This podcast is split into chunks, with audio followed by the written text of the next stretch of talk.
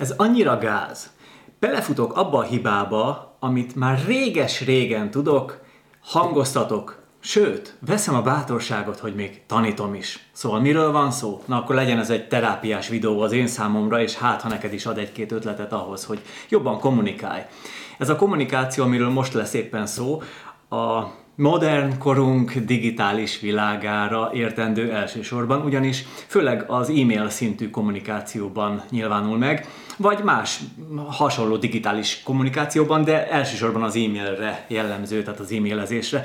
Mi történt? Nagyon egyszerű. Jött nekem egy levél, egy nagyon fontos partneremtől, akinek a témájával foglalkoznom kellett volna, de ez több időt vett igénybe, mint gyorsan válaszolni arra a levélre. Tehát utána kellett volna járni a dolgoknak, és stb. Most lényegtelen, hogy miről van szó. Viszont pont egy olyan időszakba kerültem akkor, amikor jött ez a bizonyos levél, amikor minden összejött. Az autót szervizbe kellett vinni, új tréning helyszíneket kellett keresnünk, nem sorolom. A lényeg, hogy elúszott a válaszom. Azért, mert mondván erre a válaszra több időt kell szánnom, utána kell járnom, stb. stb. És az történt, hogy most, ha jól látom, itt van, hmm, ez 18 nappal ezelőtt történt, ez a bizonyos kezdődött, ez a halogatás. És mi történik ekkor? Oké, okay, bennem van, tehát én érzékelem azt, hogy ezzel majd foglalkoznom kell, és napról napról, napról napra egyre csak tolódott ez a feladat, ez a válaszadás. És a másik fél pedig csak vár.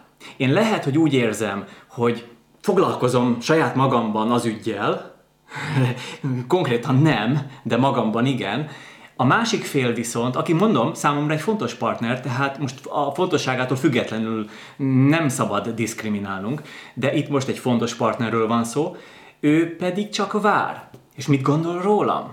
Mit gondol az én hitelességemről? Mert ugye a hitelesség az nem bennem van, hanem valaki másban, aki velem kapcsolatban van, és majd ő megítéli ezt a bizonyos tényezőmet. Szóval a lényeg az, hogy hm, mi a megoldás ilyen esetben? Mert most megbántam a bűnömet, sőt, ezt neki is el fogom mondani, ezt a videót neki köszönhetem.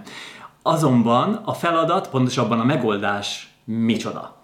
Az, hogy akkor, amikor jön egy ilyen késztetés, hogy nekünk bizonyos levéllel foglalkoznunk kell, egy bizonyos dologgal foglalkoznunk kell, de nem tudunk, mert akkor abszolút nincs rá lehetőségünk, vagy időnk. Nekem itt most az idő volt a szűk tényező.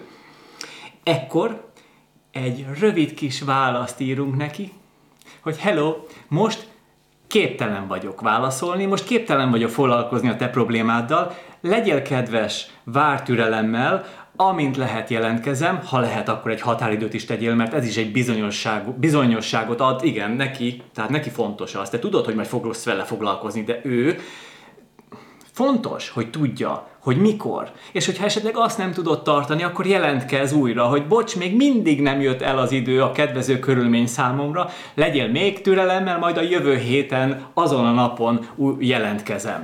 Szóval, igen. Én most egy kicsit, nem tudom, érzed-e a hangomon, de bosszus vagyok. Mert ez egy olyan dolog, ami bennem van, ami, mondom, még tanítom is. És mégis belefutok a hibába. És ez egy nagyon nagy hiba volt. Úgyhogy most innen kérek bocsánatot az én drága partneremtől, akivel itt most levelezésben vagyok, és remélem, hogy tudtam neked adni néhány tippet ahhoz, hogy ezzel a kis aprósággal, hogy jelentkezel, hogy adsz egy bizonyosságot, egy bizonyosság tudatot a másik félnek, javíthatod a kapcsolatodat. Mert hidd el, ilyen apróságokon múlik épül vagy leépül a te hitelességed? Hmm. Az enyém most egy picit szerintem leépült, de bízom abban, hogy tudok rajta egy kicsit javítgatni.